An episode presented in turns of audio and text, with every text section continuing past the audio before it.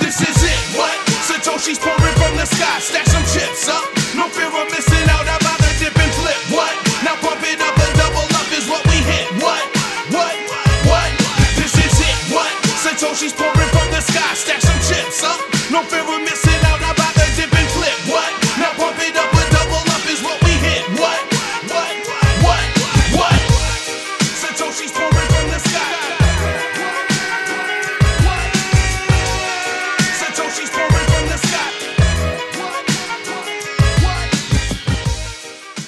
Featured creators this month in Word is uh, Citadel 21's two very cool cats, Hodlonaut and Bitcoin Katya.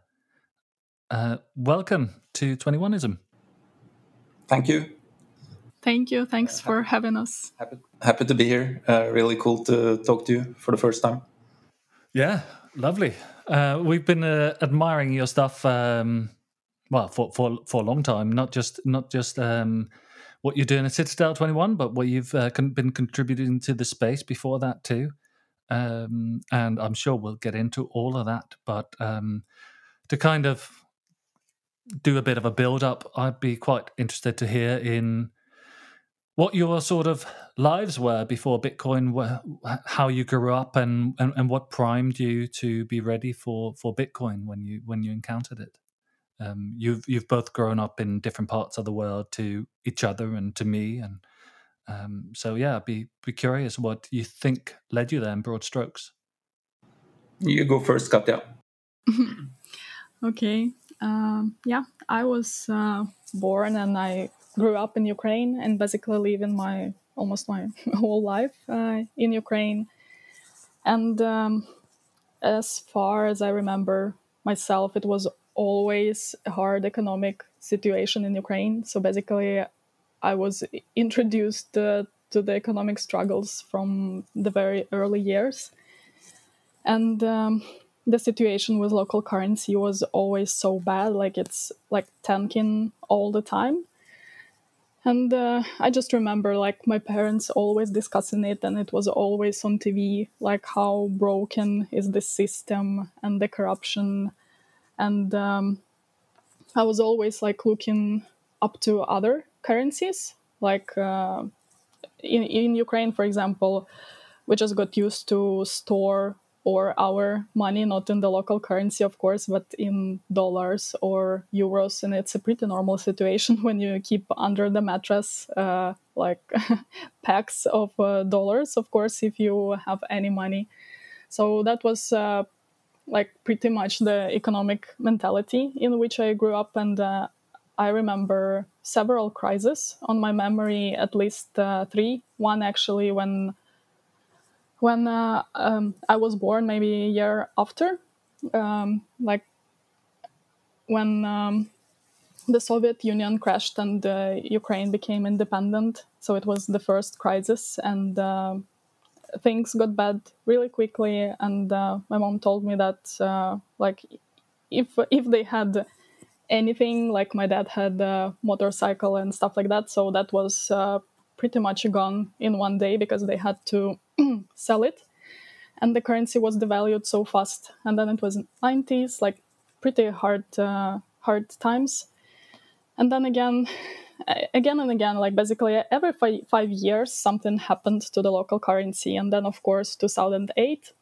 uh, which really affected my family a lot and the business uh, that we had. And then again 2013 2014 it was uh, crisis like uh, war between um, ukraine and russia and uh, the local currency just uh, tanked so bad. Like i remember just overnight like my salary was cut in two and i was like whoa what am i gonna do right now so um, that, that was pretty tough but uh, i also studied e- economics uh, it was pretty random why I chose it. I was more interested in marketing, but of course, I had to go through the four years of higher education and economics. And for me, it was always a hard question like, uh, wh- why this works, why this should work if I don't see that it actually works. I mean, it doesn't work for me, it doesn't work for anyone.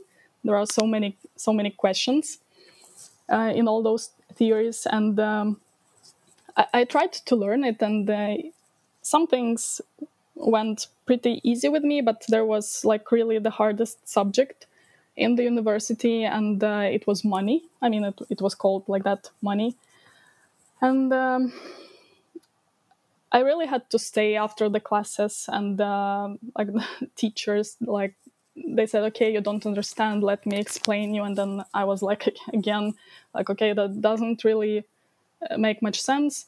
And they say, "Okay, you don't understand. Just like read it, learn it, tell me what is written in the book, and we will we'll be done." And I was like, "Okay, fine." So that's how it uh, was for me. And uh, my dad, he was uh, IT architect he was very much into computers and coding and uh, he spent like basically all his work and free time in this. And um, he was talking about bitcoin and cryptocurrency like very early. Uh, the earliest me and my mom remember him doing this is probably 2009 something wow. like that. And he was um, yeah we, we of course didn't pay attention to that. We were like oh wow this is uh, this is something extraordinary, but yeah, cool, cool story, bro. And uh, and uh, after that, um, yeah, he was he like back back in those days, he was uh, saying like, yeah, it's just a matter of time when people will start using digital currency. And he said that the main problem uh, at that time was that people didn't have um, like the the wallets, the wallets to store this uh, thing and uh, yeah, um, then we didn't hear anything. And uh, actually, today's morning, it just uh, broke into my memory again that I remembered how we did like a huge uh, cleanup uh, in his cabinet uh, room, and he was like just throwing away old papers and like some old books, and he actually threw away the private key. So um, oh, that's uh, a sad story uh, that uh, we remember. Um, yeah, so basically, uh, I guess he just uh, threw it away. It was lost. He, he had just shitload of, of papers like with ideas and like he drew these uh, schemes and I guess somewhere in between those schemes and the program architecture there was somewhere uh, his private key, which um, he lost, and that was uh, really sad for him. Yeah, so um, I guess uh, I had just the base or fundament, like why I would be interested in Bitcoin, and um, I discovered it a few times first uh, through my dad, but I didn't pay attention. Mm-hmm. And then I had a lot of questions, like from just studying economics and being exposed to these uh, money theories. And then I discovered it again in 2015, I guess. But um, again, I was like not so much convinced. I, I, I thought, wow, this is like really great phenomenon, but it, it didn't like click to me that okay i like i need to start staking sets no i just thought yeah this is cool this is what will help us like uh, to get to the sovereignty from government and fix our like money system uh, problem. Uh, but then it happened that I just started to work in the space full time. Uh, and uh, yeah, that's basically how I just got very, very deep into the topic. So basically, that's my journey. Yeah. Yeah your dad sounds like a remarkable man. What a what what a what a gift to uh, pass on, even if um, you know you didn't get involved at the time. But it definitely seems like he uh, he built the framework for you to uh, well, and your and your experience of growing up in in, in a country with uh, problematic uh, currency. Um, but yeah, that's fascinating. And what about you, Hodlonaut? Yeah. a very different story, I imagine, growing up in a very different part of the world yeah, completely different story. Like we touched upon before we pressed record here.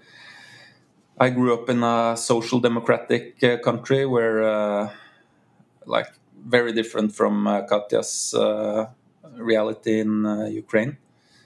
Um, I think what primed me for Bitcoin is uh, like part of it is just my character. I've always been independent thinker and curious, curious person. But I was I was into computers from a very early age, uh, back from the eight bit era, and uh, started programming early when I was a kid. Uh, just completely fascinated with the, the digital world.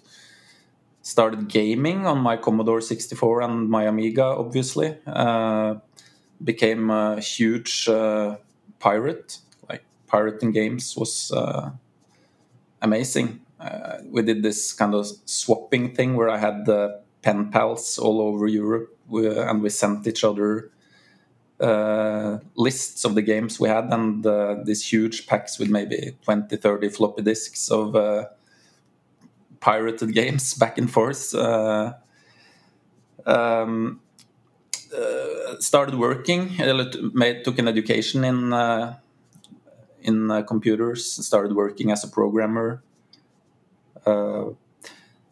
Was very aware of what things that was happening in the world and that made me like slowly go from being straight up socialist to questioning a lot of things. I think for me personally uh, the aftermath of 9/11 uh, in the in the US like the twin tower attack that whole thing uh, was the start of a lot of illusions falling for me uh, like i started realizing that uh, we were being lied to a lot in many different ways. Uh, I discovered the fractional reserve banking, like uh, how the horrible system of uh, global central banking and how that basically enslaves people to a high degree. Um, so when when I when I first read about Bitcoin uh, quite randomly uh, in some online publication. Uh, it, it, just resonated instantly with me. Uh, I was a huge fan of torrent, like BitTorrent technology. Uh, I was mm-hmm. so amazed by like the concept of decentralization and the power of decentralization and how hard and impossible it was for authorities to get rid of Pirate Bay, for example. Like, yeah, you can mm-hmm. take down this and this and this, but doesn't really matter because this is completely decentralized and it's just a hydra. It will can't kill it. Mm-hmm. So I immediately saw the parallel in Bitcoin and and obviously what blew my mind the most was the 21 million cap, the scarcity aspect. That was very clear to me from day one that uh, 21 million is all there will ever be if I can have even one of these, that's just fucking crazy. Uh, we are so many people and so many nations and so many institutions in this world, and you're telling me that I can own one 21 millionth of all of these, and I can con- completely control control them myself. I can. I don't need to ask for any kind of permission. There are no middlemen. It just appealed to everything in me, like my independent character, like all the freedom uh, this thought brought me, even though obviously Bitcoin's success was not a given at that time, but the promise was just so fucking big that uh, my convictions, for some reason, just was instantly set in stone. And uh, this conviction has honestly not not uh, faltered at any point in time since since the day when I discovered Bitcoin. I I just had this very very strong belief all the time since then, and uh, uh, I think there's a reason we end up in this talking about cult and religion and uh, these things because it kind of there is a very strong esoteric aspect to the whole to Bitcoin and to the journey with Bitcoin, and it's uh, it's really mind blowing to me uh, the type of change we are set to affect in the world and uh, how all the things that was you know, just uh, wild hopium dreams uh, years ago is now actually happening and in front of our eyes, and things that few would believe uh, three years ago are just happening every day right now, and always the next day is just wilder than the day before. So, uh, feels to me like we are somehow just creating reality as we go here. I know it. it's quite mind blowing. It does definitely feels like we're on the frontier. Yeah, um, and and I can I can definitely relate to um, the way that you that we all get consumed by it. It sort of starts after discovery, uh, the discovery of Bitcoin. It starts with a sort of intellectual uh, gravity, and that then transforms into this sort of moral gravity, and and all of a sudden mm. it it's your it's your north star, right? Like uh, American Hodl has uh, has has called it before. Mm, um, yeah. So I used to be um, like technologically savvy. I, I, was working in a recording studio. I had to know about technology, but in terms of sort of social media, I was very uh, I was trying to retrograde and, and, and definitely go the other way of of general um, cultural trends. And so it wasn't until January 19 that I actually, despite being being in, in Bitcoin longer, um, a few years longer than that, uh, that I that I finally succumb uh, succumb what succumb to Twitter. Uh, Su- right, succumbed, I think. Grammar. I'm not sure. yeah. And uh, and uh, and then, uh, as I me- have mentioned to you before, I I immediately saw the early stages of the trust chain and the way that that kind of grew from you sort of exchanging or, or sending doing some test transfers of, of sats on uh, tipping.me and then how that became the actual trust chain and, and how that developed so i'm curious for, for, for both of you um, what was it that made you go from a bitcoiner intellectually starved uh, you know keep on uh, kept on feeding on on on on information to actually contributing to the space in the way that you guys have both done. Will you go first, Katya?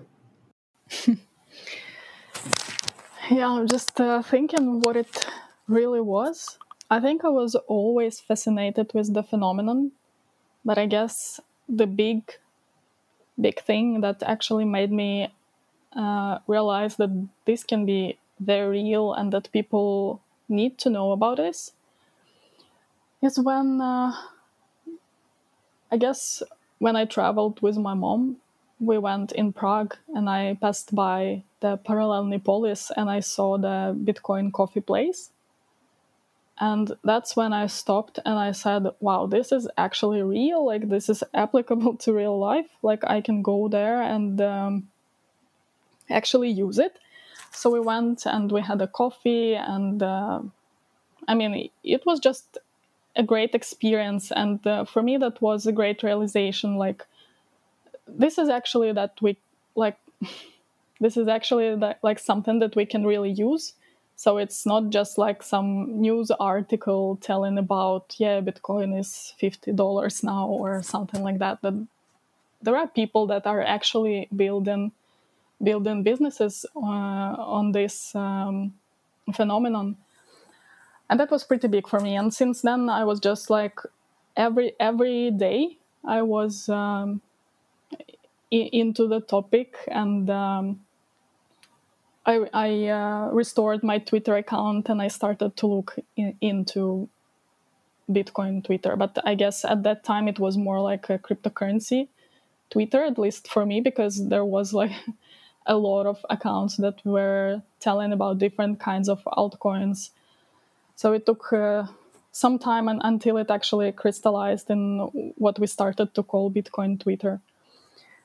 And uh, yeah, that was uh, fascinating. And um, personally, for me, I always wanted to do some projects.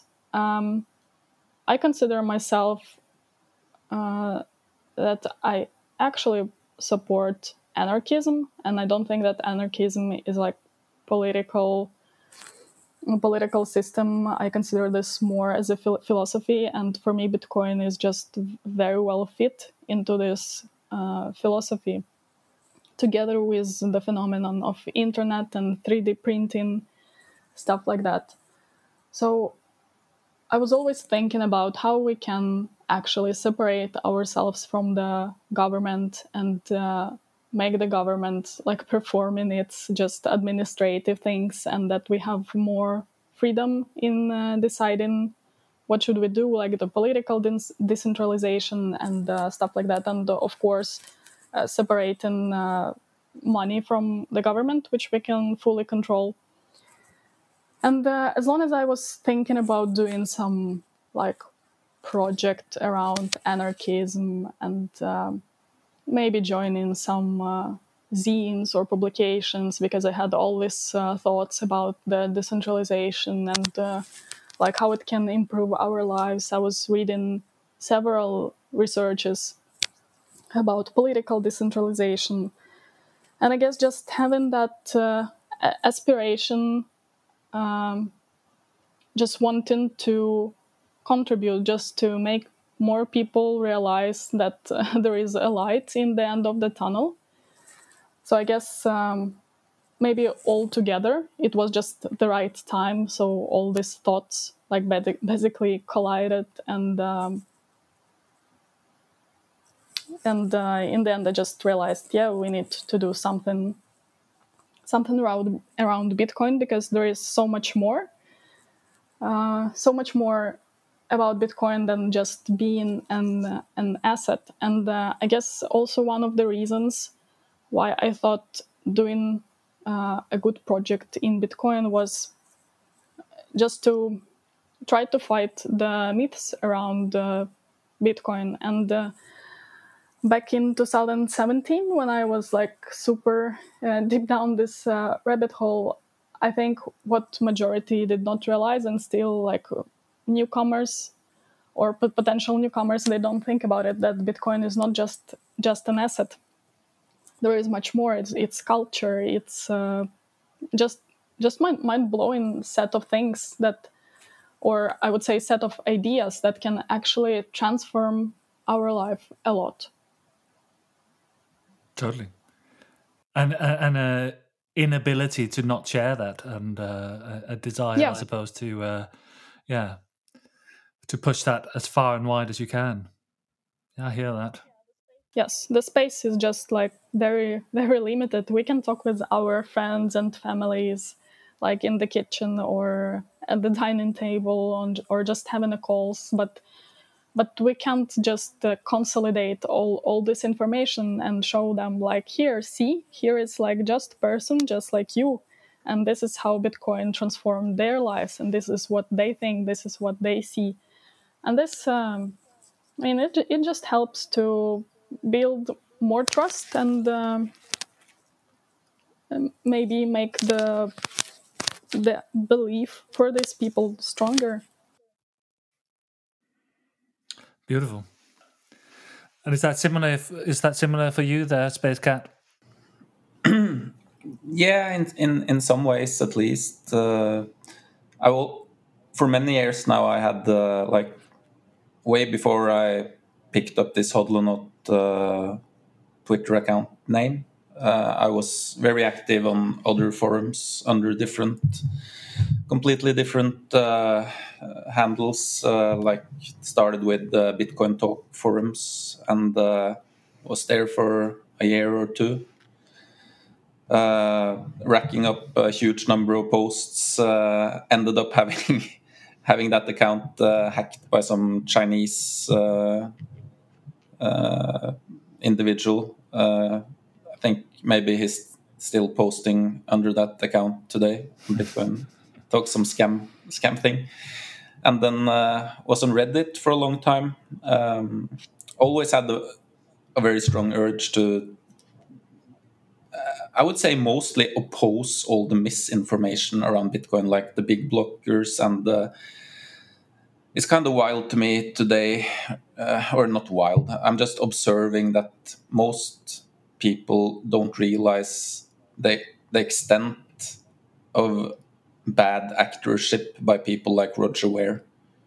like how hard and with which methods he worked tirelessly to destroy Bitcoin uh, and he had traction. The big block movement had traction for a while. It it was a like I think both Reddit and Bitcoin Talk, maybe mostly Reddit, was a total war zone for a long time. And I have huge respect for people like BashCo, who was moderating Reddit and bit, our Bitcoin and still is moderating it. Uh, because uh, those were pretty sketchy days in terms of uh, Bitcoin being attacked and uh, the narrative war going on and, uh, and, all of that. So I was I was uh, constantly trying to help in that fight uh, on the information battlefield before Hodlonaut. but then I decided to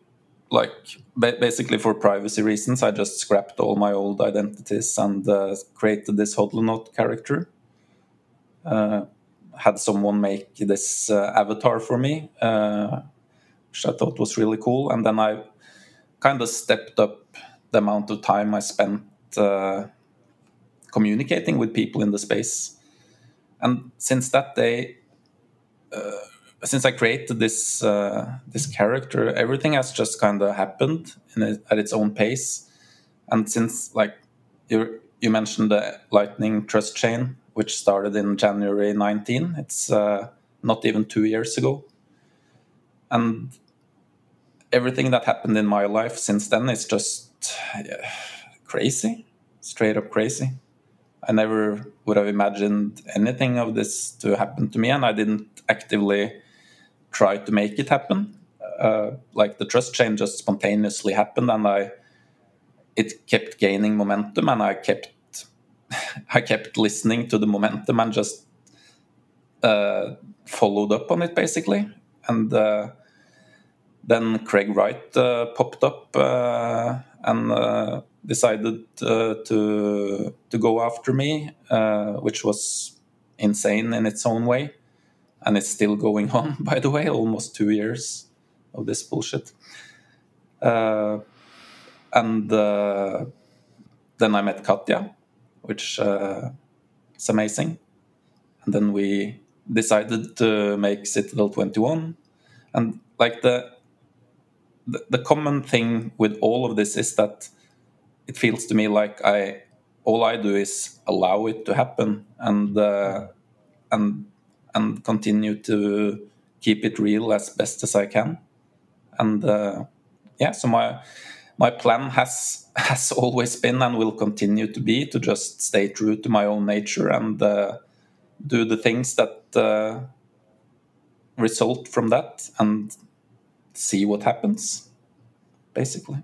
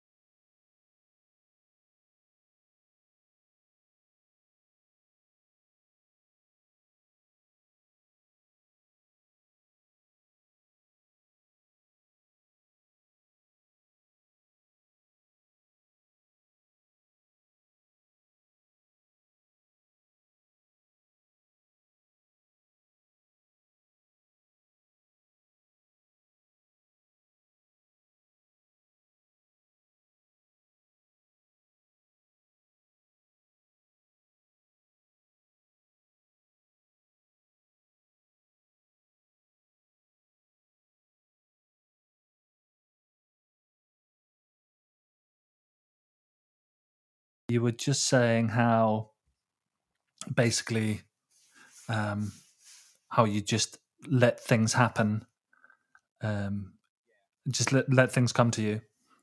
Yeah, I, I I don't know if you know, but I would say my my most uh, or like the biggest uh, guiding thing in my life has been for the last I would say 15 years or so, maybe even more, uh, Stoicism.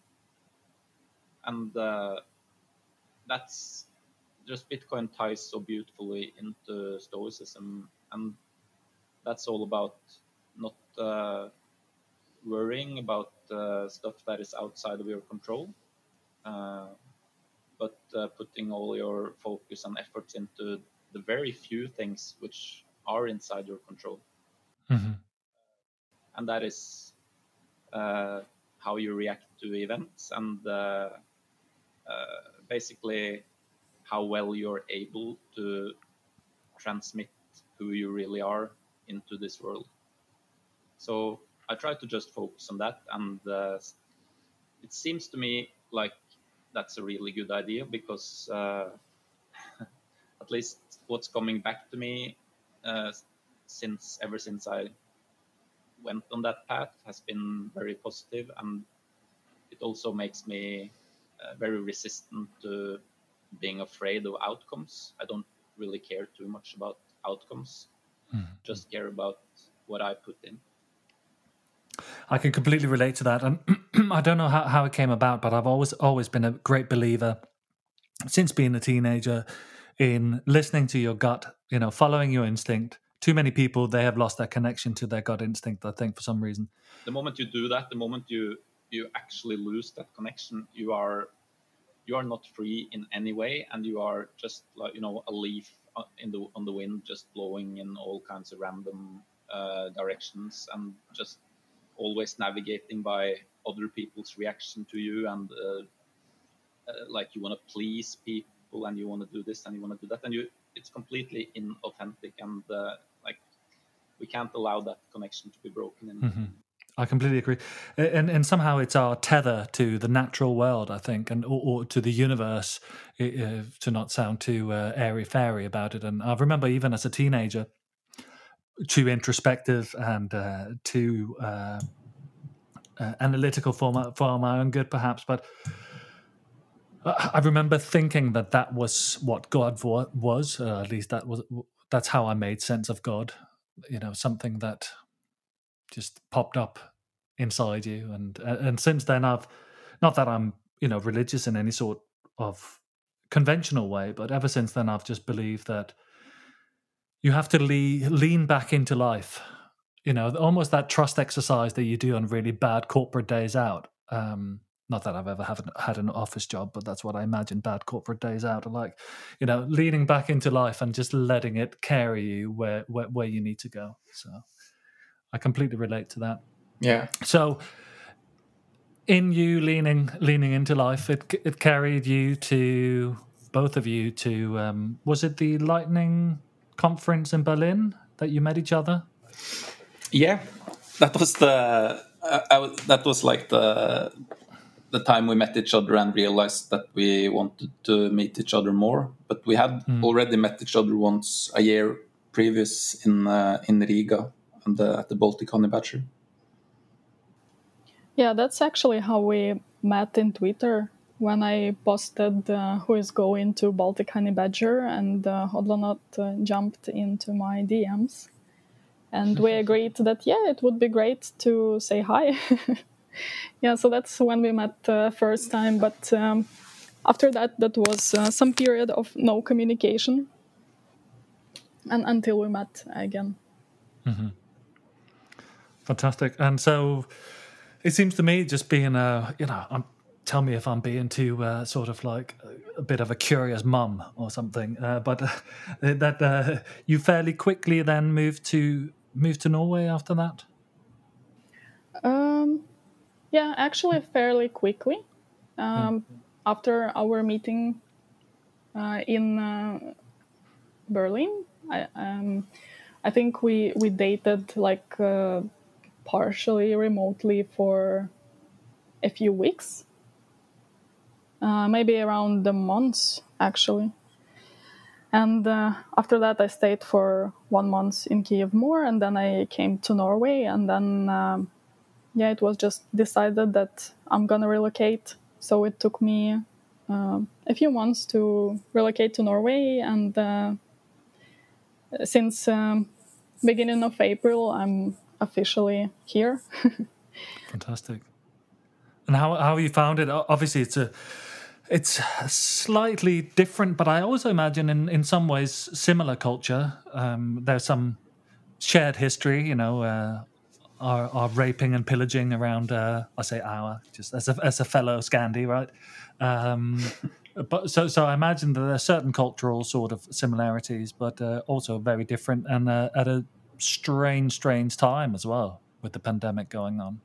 Yeah, it was uh, it was really super weird and I would say like really stressful. Um, but I would start uh, from the shared history. It's true that we have some shared history because uh, uh, the king who, correct me, Hodlonaut, because I may be mistaken here, uh, who founded uh, Oslo, he was actually married to Ukrainian princess.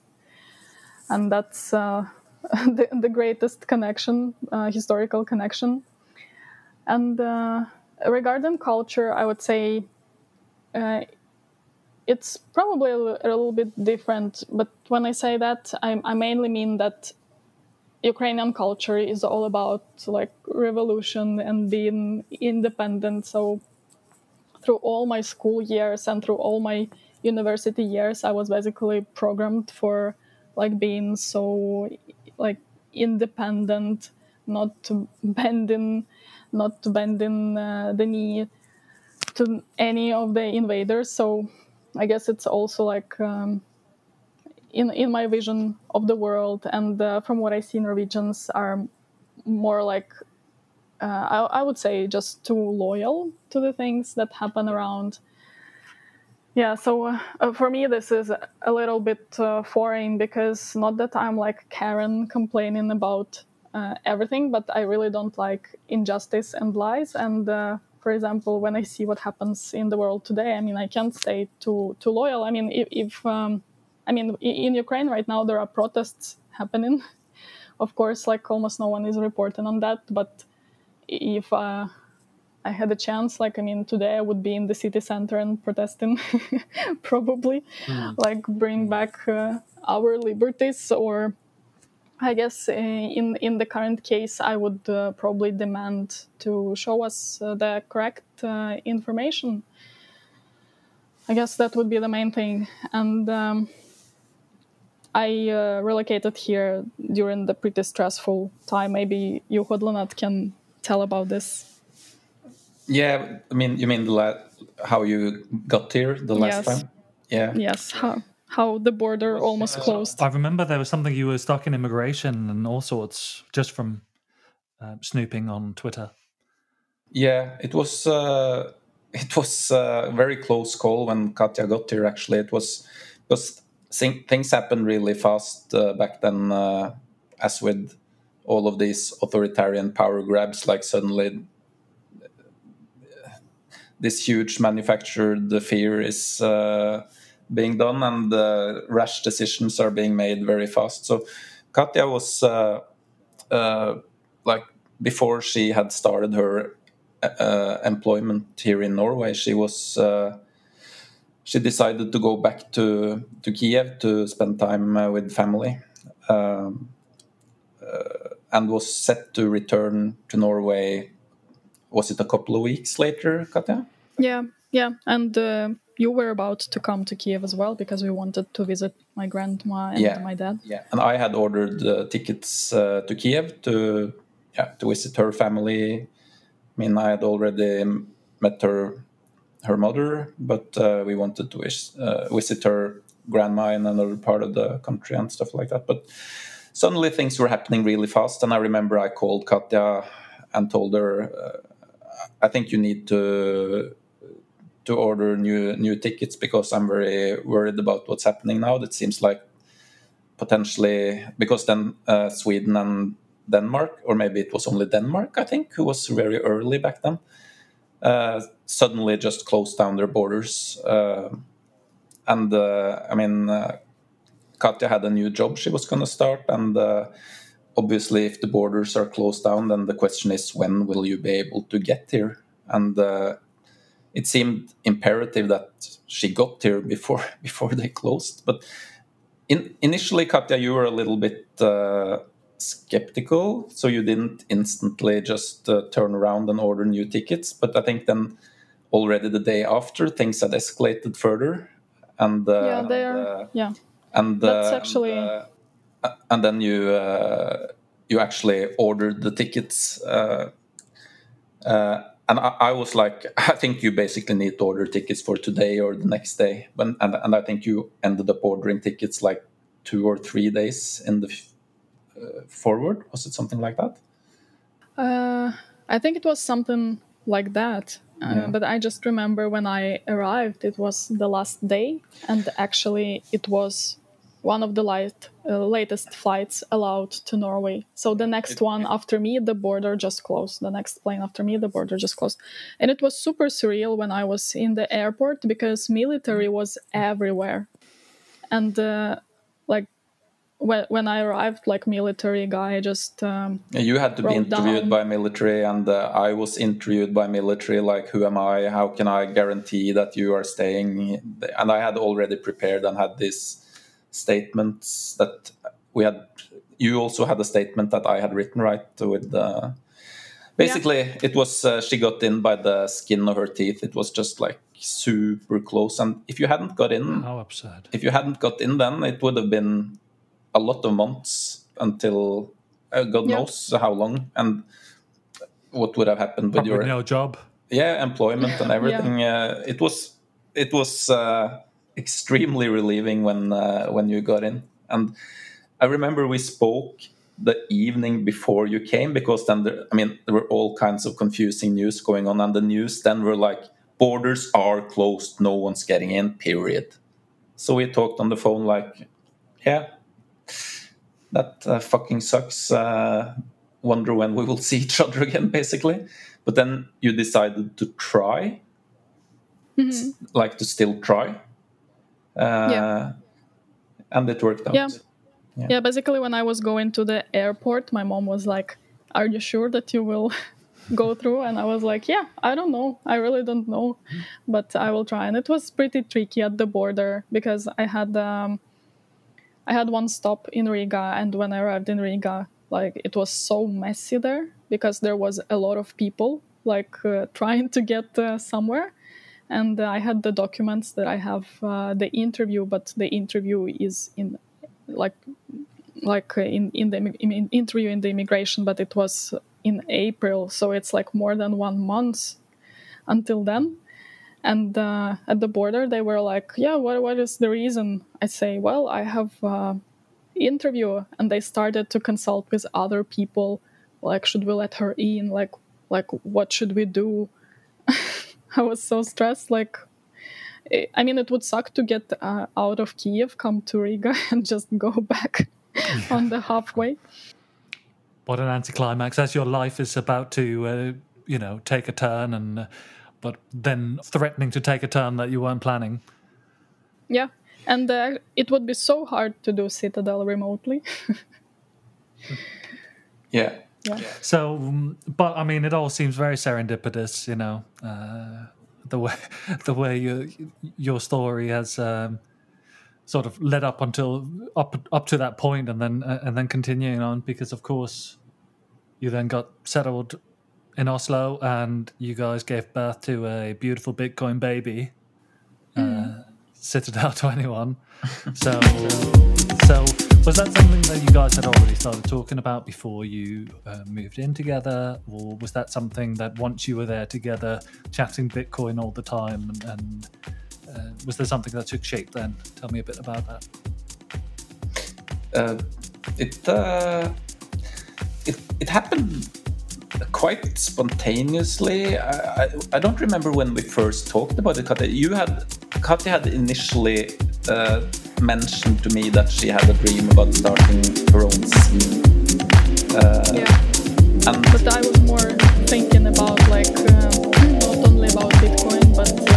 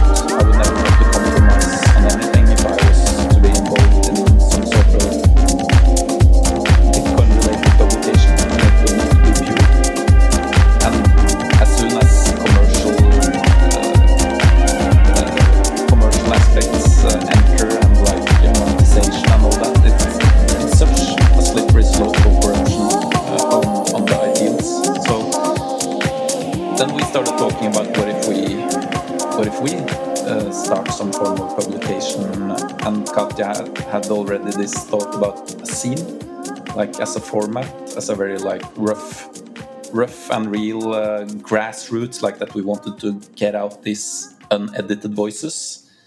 And uh, i think we decided very quickly that yeah let's fucking do that. And then it was just a matter of just a matter of uh, talking about and philosophize philosophizing about uh, about uh, how we're gonna execute it. And uh, fun stuff like name and uh, logo and uh, format, I guess. Yeah, I, I think we maybe talked like once or twice about this until we actually decided uh, that we are doing it. So we just had such a great intention that we didn't spend a lot of time like f- fantasizing around the idea. It was just set in stone, like really quickly, as Hodlonaut said. Yeah. Yeah, it sounds wonderfully organic. And we were obviously very free and we didn't need to worry since we we didn't intend to monetize it. So we, I mean, we were not, uh, we didn't need this to be successful. Uh, whatever happened would be cool. However many wanted to contribute would be cool. We just just wanted to do something to do something that we thought was cool, and uh, we were super happy to find out that it resonated with uh, more people than ourselves, and uh, uh, it's been real, been a real cool journey so far.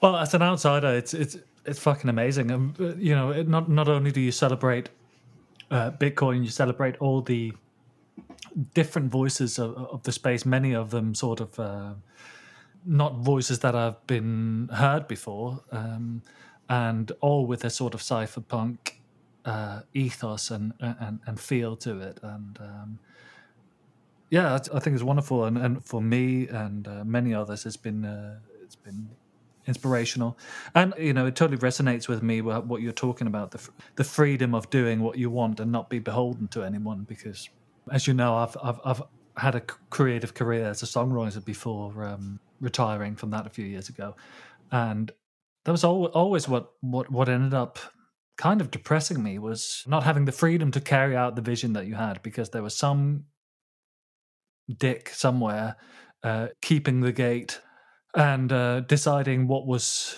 what was and wasn't the right thing to do. So um, it gives an immense immense freedom, and I think that's why you guys have such a um, pure and unfettered uh, vibe, in lack of better, more descriptive words.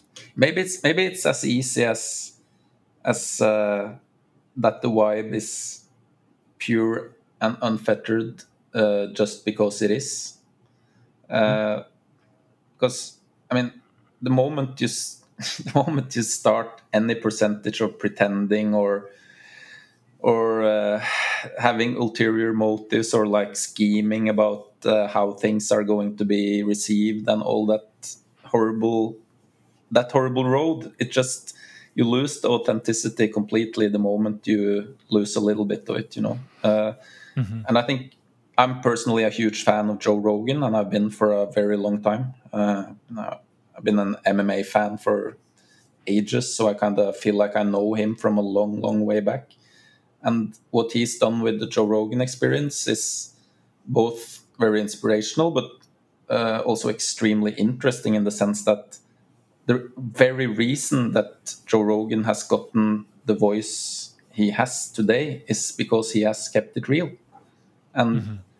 uh, that's that's a pretty pretty big big signal and a pretty big piece of information right there. Uh, like that, that's basically all you need to do, in my opinion. Mm-hmm. Uh, just just keep it real. Just just don't don't scheme about constructing some sound bite or that uh, or running some kind of uh, polls to see what uh, will will be received best or like and and also like his long form conversations which which go deep and also pull out the realness of the people he he talks to is uh, it actually has brought me a lot of hope and uh, and good cheer to to see that people want this. People really want that uh, authentic uh, long form conversation, uh, which we were told was like just a thing of the past and like the modern.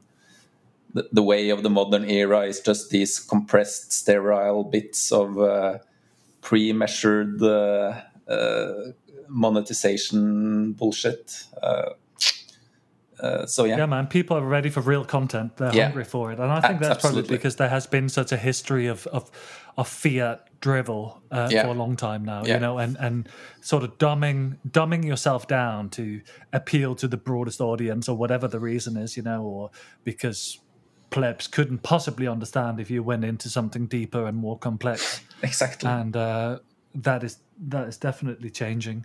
Yeah. Um, and and also I, I I find this, and I'm sure you guys uh, might too, is that there's a there's a there's a new freedom to working behind a, a pseudonymous account or an avatar, because you're judged on your ideas, and it's very difficult. I think the bigger your account becomes, I'm still a minuscule nobody on Twitter, um, but I could imagine the bigger your account becomes, there might be a temptation to attribute some ego to your avatar even. But it's a it's a it's a good way of keeping ego out of it. Yeah, that's that's uh, that's uh, that's a battle everyone has to fight for themselves like the uh, and it, it goes straight to what we touched on a little earlier about stoicism and uh, trying to uh, be true to your nature uh, like the ego will always be there and it's like it's a very natural part of us, obviously, but to basically keep your ego in in check and and not start like not start and enjoying it too much or like thinking you are something you're not or letting other people's attention turn you into something you're not but to just basically staying staying humble. Is uh it's it's something something that definitely a lot of people are not able to do, and we see it a lot in this space too. That as people as people's voice grow, they their voice also loses uh, authenticity and and then as a result also loses credibility. Mm-hmm. Well, guys, uh, so do you have any sort of further plans with um, Citadel 21, apart from just continuing to pump out uh, amazing um, graphics and articles, etc.? What what is sort of in your future? Do you think? I think right now we are really trying to solve uh, the issues we have with the shipping and printing, and that's uh, like the ongoing process, but uh, really very important to sort. But if we talk about like the future, how how we would like to extend Citadel, I think that uh, what we would like to do is probably we see that people are really interested in having like the printed manifestations of this uh, Bitcoin only culture uh, made by Bitcoiners for Bitcoiners. And uh, we sort of were thinking, and a lot of people were suggest- suggesting this that um, we should uh, um, move towards producing probably more things. And we were thinking about working on merch so definitely in 2021 we're gonna work on uh, a little fashion line within nice, uh, Citadel. Nice. Yeah, but uh, just as Citadel 21, it's gonna be something unique. We would like to avoid just doing uh, hoodie with a logo. So we are exploring uh, a, a lot of ideas about what we can do and uh, that's gonna be gonna be interested gonna be interesting but uh, also limited mm. so uh, we will see and uh, i'm sure i'm pretty sure it's going to be cool as fuck so i i I, uh, I look forward to it. Yeah, I was just uh, thinking that, um, like the, the global strategy, like the strategy we started with, we're probably continuing, but we didn't have a general assembly meeting yet to find out like are we gonna tweak citadel somehow we we made an announcement about the changes that uh, the changes due to the shipping issue that we are moving our production to us but i but i guess down the road uh, we may see if we change citadel a little bit more. We will see. Yeah. Yeah i think uh, key and first first priority is to like uh, we really want to keep producing the physical zines because it's so cool to have uh, something physical out there in meat space. But uh, it's very challenging, and as Katya mentioned, we have been forced to to move out of Finland with our with our printing and shipping because of some crazy new regula- uh, rules on uh, on shipping outside of EU. They want everyone mm. registered electronically with all their details, and uh, that's not something we can do with good conscience. Mm-hmm. Uh, so we're currently trying to ship uh, 300 kilograms of uh, Bitcoin cultural zines uh, over the Atlantic, uh, which is uh, quite a huge mess and quite a logistics operation actually for us. And it ob- obviously is also quite a huge economic hit for Citadel 21. It costs a lot of money and it uh, it takes time. It's uh, it's uh, challenging towards our customers, etc. So we really want to keep doing this, but to be able to keep doing it, we obviously need to sell enough zines to to not go into the red. And uh, so far, Citadel 21 has uh, been uh, by no means been a gold mine for us. It's been uh, basically we have we are working completely without uh, any kind of pay uh, for this mm-hmm. to to keep it keep it going. So we are completely dependent on Bitcoiners actually buying these zines for us to continue doing it. So we we hope that people help spread the word about us and uh, and uh, that as many as possible support us by going to our shop and uh, actually purchasing some zines because uh, we sold out volume one, but uh, volume two, three, and four have uh, have not sold anywhere close to that, and basically have not sold enough to to be profitable, mm. which means that we are in the red on all those volumes. So. Um, yeah, I guess we ha- we have to step up even more our efforts to get the word out there, and we hope that the community will will help keep helping us by uh, actually buying the zines because that's that's needed if we're gonna keep uh, keep birthing them into meat space. Yeah. Well, I'm um, I'm loving my yearly subscription, and I've been uh, enjoying getting them uh, through the door. So um, as they as they as they keep trickling in, I shall uh, keep keep enjoying them. Yeah, thanks thanks a lot for that support, by the way. So yeah, I mean, I, I um I admire what you guys do and have been doing, will continue to do, and I really look forward to seeing what you uh, will come up with in, in the magic year twenty one. Yeah. surely it's going to be a magical year. It might not be for, for those who've been black pilled, but for all those who've been orange pilled, it's going to be a, a fantastic year. I'm sure. I'm sure. Uh, I'm sure a lot of people will have uh, fun staying poor in 2021 as well. it's such a beautifully arrogant and, and, and funny meme at the same time. Yeah, I love it. It's uh, that that's part of the meme, right? That this has so many many levels to it. Exactly. But guys, um, fantastic work, and thanks so much for uh, for for joining us and for writing a great piece, uh, sharing some personal uh, details and history with us. And uh, I hope you have a really fantastic Christmas. You too, Badders. Uh, thanks a lot for having us, and uh, we're also really impressed with what you guys are doing when, with 21ism. So keep that up and have a really good Christmas. We're just trying to keep up, you know, with all with all you guys. Yeah, you're, you're doing a great job. We really love your work. Yeah, we're looking up to your website to see if we can if we can do something similar. Maybe. All right. Well, if we can ever collaborate in some sort of way, let's um, let's let's do it.